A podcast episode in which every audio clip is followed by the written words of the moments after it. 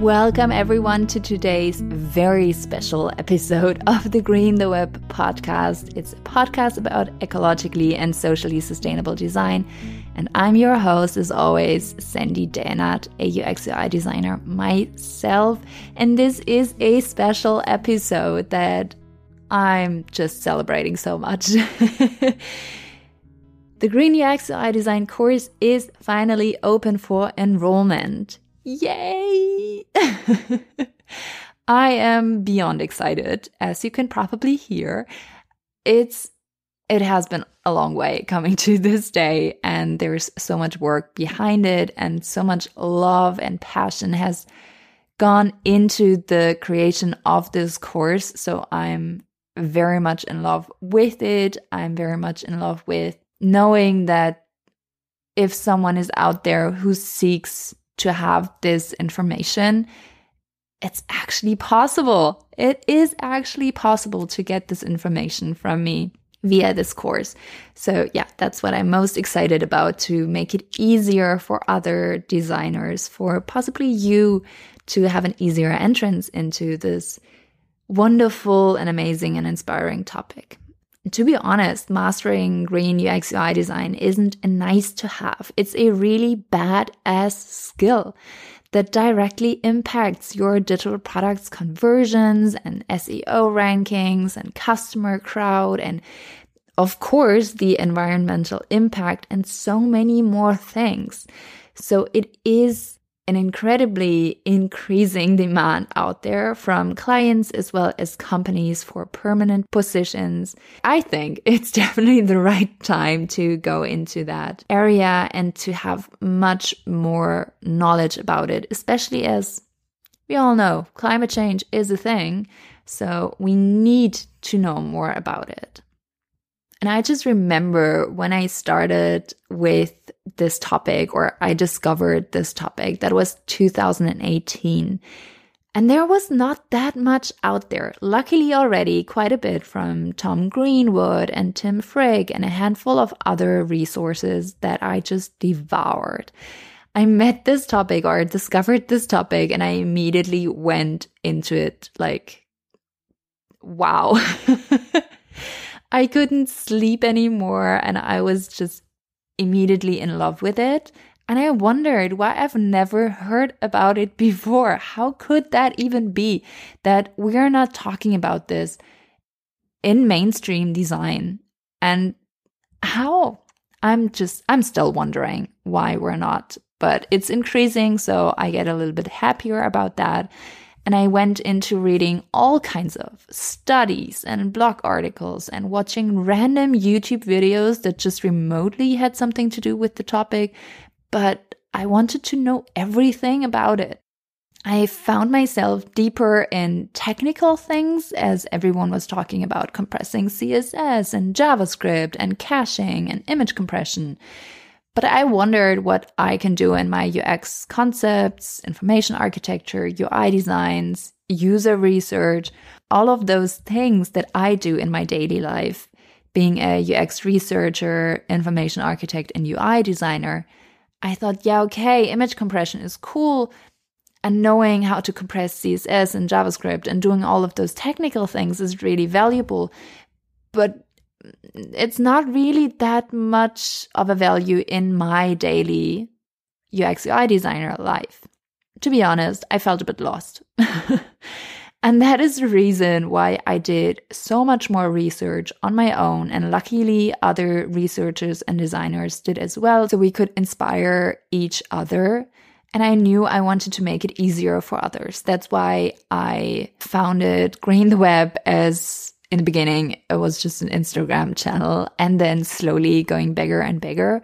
Just knowing that others don't have to spend that much time, all of those hours, all of those nerves and frustrations, the way that I went through, just to make it easier for you and for many other designers that are out there who are seeking those informations. So, knowing that we're still at the very beginning of this beautiful design area and there is so much more potential to evolve. We do have already quite a lot of knowledge in the area, and I've put so much more research into all kinds of different design process aspects that I put into this Green UX UI design course. And I want to give you a little overview of what is in the course. So in general, it follows along the design process because of course it's nice to know that I have to compress images, but that's really at the very end of each design process. So what do I have to do in the beginning? What do I have to do in the middle? What do I have to do at the end? That's why it follows along the design process from the research phase to the design phase to the development phase. And in the research phase, going deeper into empathizing with your users as well as with non human actors that are always impacted by your designs and digital products. Second of all, envisioning how to do that in a better way and really seeing what impact you're having. And third of all, going into user journeys and infusing sustainability in there, as well as deriving a great content as well as navigational architecture and structures from that. Because, hint, ClickPaths is definitely one of the energy eating monsters in uh, Green UX UI design. And then going into the design phase, it's about the UX concept, so the information architecture, really thinking about what to include in a digital product and what not, and how to do the things differently, especially in a creative way. Because I don't want just to say, well, reduce images and then that's it. But I was really interested in seeing how can I do it in a creative way. So I'm still a creative person. I'm still a creative UX UI designer. And I want to live that. so what are options for me in a creative way to design and architect my digital products in a greener and more ecologically sustainable way that comes in UX architecture and concepts, as well as in UI design, talking about fonts and colors and image manipulation and all of those things. And in UX architecture, especially about also like third party tools and animations and interactive elements that we have, all those little details in the components, as well as audio and storage and all kinds of different things that we have to think about. And then as the last part of the design phase, it's also about testing, one of my favorite topics actually, because testing with real users, building a prototype, testing with yourself, and then testing with real users is just, I love it. It's so amazing to hear and listen to people talking about that and, and seeing people, how they interact with the digital product and to do that before the development phase because that saves a lot of money, a lot of time, and especially a lot of energy as well before going into the development and then testing it and then starting with the whole design uh, phase again and then going into development again. Let's just ditch that and test before. And then in the development phase, it's about the developer handoff. We will talk about also hosting and some technical basics to know, as well as, of course, compression and scaling and all of those things, plus how to analyze and audit a final digital product. And there's so many cool goodies that are coming out of this course and one is like starting with the more in depth design brief and empathizing with your users as well as with non human personas. Having user journey maps that are sustainability infused and really knowing how to set up your content in a better way than before, as well as lightweight high fidelity designs for your digital product with environmentally positive features, plus a developer handoff, uh, how to analyze and having an analysis sheet, like all of those good things that are coming out of this course are ready for you. And there is even two bonus modules. One at the very beginning, because I love to be more intentional with everything that I'm doing, but definitely also with the designs I'm creating and the business and the person that I want to be. So the first bonus module is before the design phases of your own vision, your own values, being more aware of what is holding you back, as well as building your own manifesto that's like your anchor or your compass to go through the design phases after that.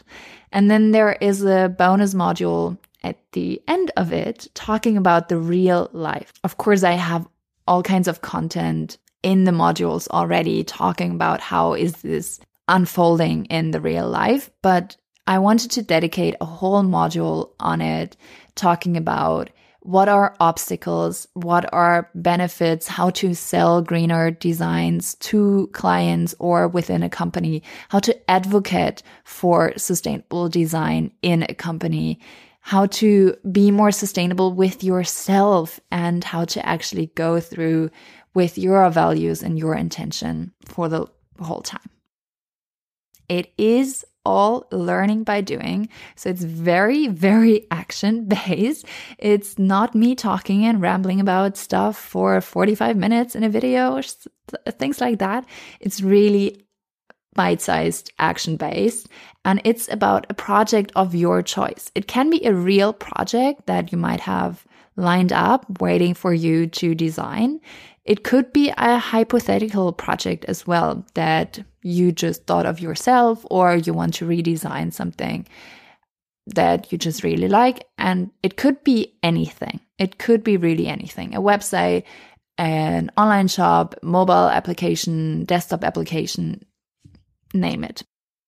And just so you know a little bit more about what's included, there's bite sized, easy to follow video modules that guide you through the green design process with step by step instructions.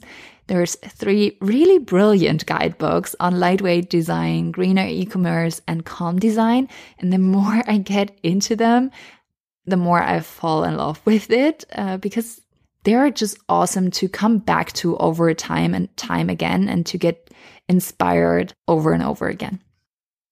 Then there's comprehensive workbooks included with tasks and in depth questions waiting for you. There's an exclusive Slack community to connect with the other participants as well as me. And then, as I said, those two bonus modules of your values and vision, as well as real life. And if you choose to also go into the life cohort, um, because I will run a couple of live cohorts during a year. The first one is coming up on May 4th. So you will have to be quick to actually sign up for this first live cohort. It's a nine week cohort. It has eight live group calls via Zoom for all your juicy questions to get direct feedback, ask anything that you would like to ask. You'll have one week off in the middle of the nine week cohort. So don't get confused with nine weeks and eight live group calls, just to have a little bit more time for yourself, for designing things, for integration, for all of those things. And then in the live cohort, you also have an extra cohort based Slack group chat for in depth feedback and questions that you're having along the way.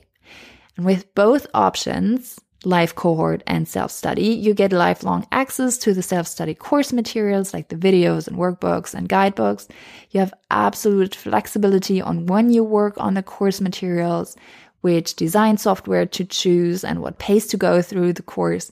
So I really intentionally designed it this way so you can come back to the materials over and over again because every project is different and needs different solutions. So that's why it was important for me to have something that is written there, especially the workbooks and the guidebooks for you to come back to. Plus, the guidebooks will constantly get updates with new best practices, examples, and more, and you have full access to them forever. So it's a really awesome deal, I would say. And after the Green UX UI design course, you will know exactly how to design in a more ecologically sustainable way that lets you win over your dream clients if you're a freelancer or employers if you want to or you're looking for permanent jobs. So really let's get started with it. I'm I'm so hyped and many companies have professional development funds for their employees so even if you don't have an official training budget, sending an email to your bosses works very well. You can find a done for you expense email example on the course page. There's also payment plans if you're looking into that. So there's many opportunities to go into this course, as I said, in self-study or live cohort mode, as well as payment plans and so many other awesome goodies. And just so you know, it's really important for me to say it's your journey. You are the creative, you are the creative designer, and everything that you find in this course is dedicated for your journey and for your path. You can take all of that as inspiration. You can adjust it. You can modify it. If you feel like there's something you want to add or something you want to leave out, you can do so. It's your journey. And I would never say that do it my way because that is the only correct way. I want to inspire you to go your path and to have your ideas building into your digital products because that's where the true innovation comes in and comes from. So, if you have any questions about the Green UX UI design course, just send me a message. I'm always happy to answer them all. You can find all kinds of uh, frequently asked questions on the website as well. That is, of course, linked down below in the description. So there's many, many cool things waiting for you. And I can't wait to get this course started and to get the first links to digital products that have been designed and non human personas and user journey maps and all of those things. I want to see what's happening and what, what is coming out of this course. I can't wait for it. I'm really, really stoked on it. So, this was a very special episode today, of course but I wanted to share that a little bit more in depth with you that this course is finally open for enrollment and the first live cohort will start on May 4th.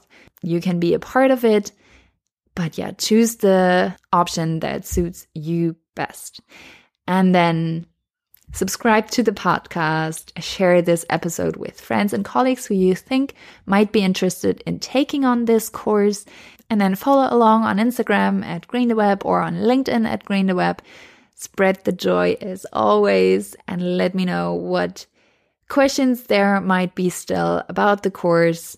Just send me a message on Instagram, LinkedIn, email, whatever you like the most.